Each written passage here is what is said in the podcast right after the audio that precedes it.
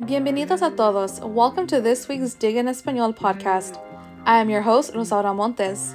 And in today's podcast, Dig en Español's managing news editor Anastasia Ochoa and arts editor Katie Gurley from the Daily 49er discuss the social and cultural relations between the Black, Afro Latino, and Latinx communities alongside other participants. We'd like to thank everyone that participated, and here are the highlights of the event. Thank you so much for joining us today. So, my name is Anastasia Ochoa. I'm the managing news editor for Dig en Español, Cal State Long Beach's bilingual publication. And we're so happy that you were able to join us for this discussion.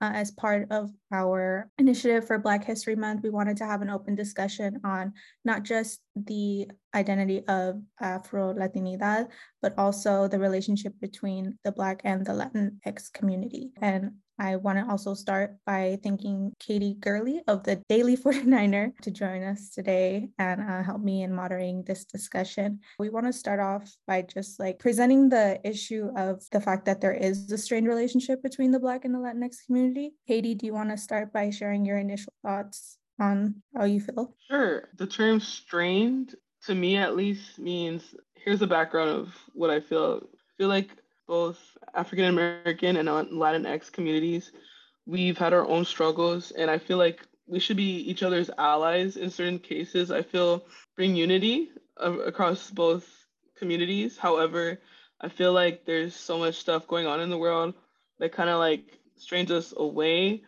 That's my idea on strained. I think also, like Katie and I were saying the other day too, is that it seems as though there is kind of like this sort of like generational stigma that has been like passed down, well, at least from what I've experienced like within my own community, eh, which is crazy because one would think that these two groups would be more united in the sense that we do while we do have different lived experiences we also fall under the umbrella of white supremacy and we are able to share in the struggles of what it is to be part of a marginalized community in the United States. I feel that a lot of us, you know, a lot of Black and Brown people, we grow up in the same community, you know, via um, our history in the United States of redlining. Our communities, they we lack the resources when we're not included in the census, and how are schools going to improve how our, our our infrastructure and our community is going to improve if we're not if we're seen as less than a person.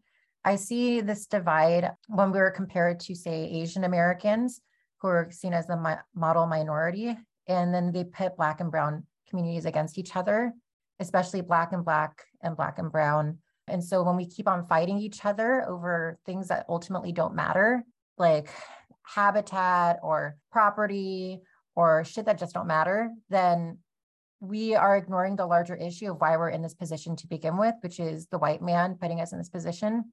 And I feel like over generations of our communities, just via the diaspora coming to the United States, we already are coming to this country with these notions of a racial, a post-racial society in Latin America, that there's this belief that like, oh, okay, well, there was segregation in the United States. America is the issue, but in Latin America, races, you know, we're over that.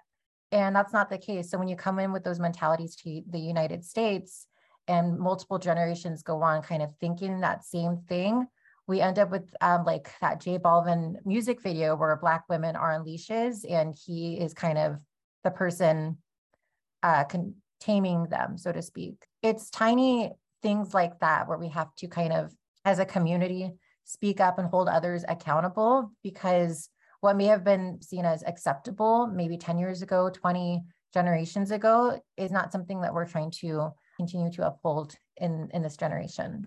I think there's just still the notion where you guys explain about like this competition, who is better. I remember when the Black Panther 2 came out, I just recently just saw it like last week, but when it came out in theaters, there was this fight among the Black and Hispanic community or Latinx community about like, you know, oh, you know, we beat you or blah blah blah and stuff like this. So it, it kind of like still divided us more which is unnecessary because like it's a movie that represents all of us right?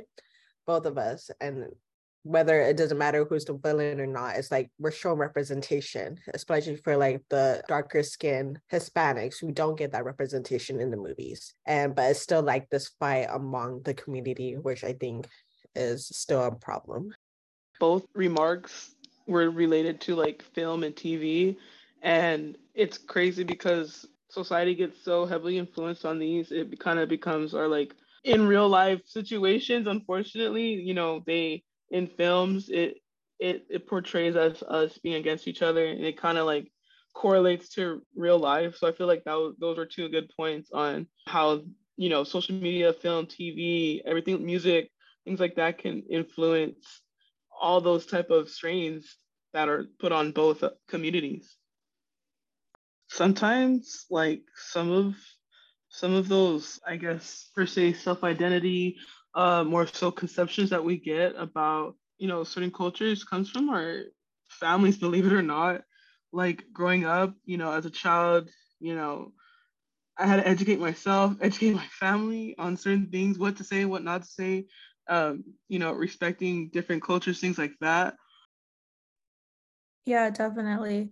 And there it's just it's crazy like when you actually like become more aware of just the anti-blackness that is rampant within the community and you call it out like I mean, from my own personal experience, I've had family members that use nicknames for just like other family members that are rooted in just anti-black sentiment for example like calling someone prieto or calling someone chato like that's all stems from like what their features look like whether it's having like a wider nose or having just more of a darker complexion.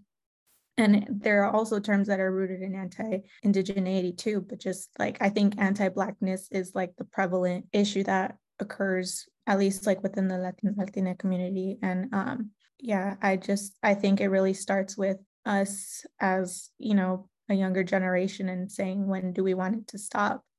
and just making a change. The spread of misinformation can like directly affect these communities especially like these rhetorics. And i'm not even talking about like one community going from the other. I'm talking about specifically outside communities affecting the black um, and latinx communities. Like you know black people commit 50 50% of the crimes or all Mexicans are rapists and stuff like that that continue to be circulated around the media and social media and people don't you know they just go with the flow they don't fact check. I mean obviously how can you fact check that? That's like completely wrong but they just automatically believe it without like questioning stuff without without like you know learning new stuff and they just like take it into consideration and ultimately this can just have a continued effect on these communities especially those um low income and underfunded with barely access to healthcare and along the lines like that. So it's like important for people to understand how to check for information, understand that these rhetorics are harmful, and yeah, and just be educated on that. What are the solutions moving forward? How do we want to better not just our communities for our current generation, but for future generations? And how do we sort of bridge that gap of that strain that has existed for so long between the Black and the Latinx community? It literally starts with us. You know, a lot of the newer generation are, we gotta kind of relate to what what they're looking at and what they're doing. Obviously, we're in the age of TikTok, social media, having like events, gatherings, things like that.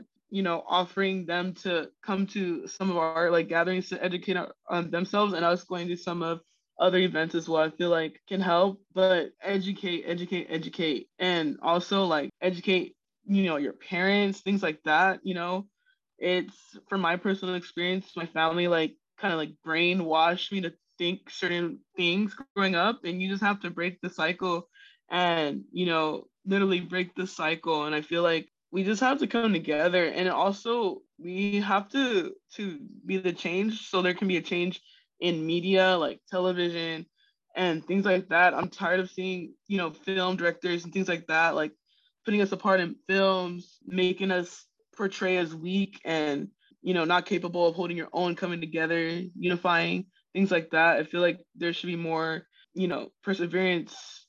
Oh, I just wanted to first touch base on what um, Katie had mentioned, um, where she said um, that starts with us. And I think it's also about us creating boundaries when it comes to like what is allowed and what's not, like respecting each other's boundaries, especially when it comes to the N word. Like the N word, like honestly, I don't, I'd rather not even black people not say because I just don't think, you know, it needs to be said anymore. But like in the Latinx community, it's like heavily said. And then, you know, we say, you know, don't say it, but it's like, oh, well, my black friend told me to say, or something like that. And like, you know, I'm your brother, like we share, no, it's a boundary set. And also, I think like uh, my boyfriend's parents are from Mexico. One is from Nayarit and one is from Jalisco, right? And they have like their different like terms on what they say about black people, what you had mentioned. Um, and so like my suegra, she like told me, you know, well, I'm gonna like, you know, I might call, you know, my grandchildren, like I think the term is chonguito, like little monkey or something like that, because they're gonna be like acting wild and stuff, and like, or like certain like phrases that, you know, the grandparents, the great grandparents might call, you know, our children and stuff like that, depending on like the future, if they're like darker skin tone. And so just like, like, no, I don't want you like having that. I don't want that like description of my children. Just call them, you know, little cute names like puppy or something like that, something cute, like, or, you know, like, but not like something that attributes like into like a deeper, you know, racist attitude, even though it's like part of your culture, it's like something that's like not necessary to like refer to someone of a different ethnicity or race or something like that. Uh, I was just gonna feed off really quickly on what Lola mentioned about setting boundaries. That's very important. Uh, I feel like, you know, sometimes you can't be passive on certain things that people comment on. You know, side conversations of like, you know, perhaps saying the N word or saying, other word slang that's inappropriate in the Latinx community as well. But sometimes we just can't be passive. We have to confront the problem and educate them, like I mentioned before. But I really strongly agree with what Lola mentioned about setting boundaries. It's very important because if we don't, they're going to pass it on to someone else and they're going to think that's okay. And they're going to run into the wrong person one day, maybe. It's that's why it it's my responsibility to educate them so they don't have to make that mistake and learn from it. Well, honestly, I'm so happy with how this discussion turned out. Um, I really, we got a lot of great perspectives. And again, like, thank you so much, Katie, for helping us out with this and for agreeing to lead the discussion with us. I really hope that we can have more discussions like this in the future. Um, we definitely will plan some in the months ahead. We hope you enjoyed today's podcast highlighting key moments of our discussion this past week. Stay tuned next week for more Diga en Español content and events.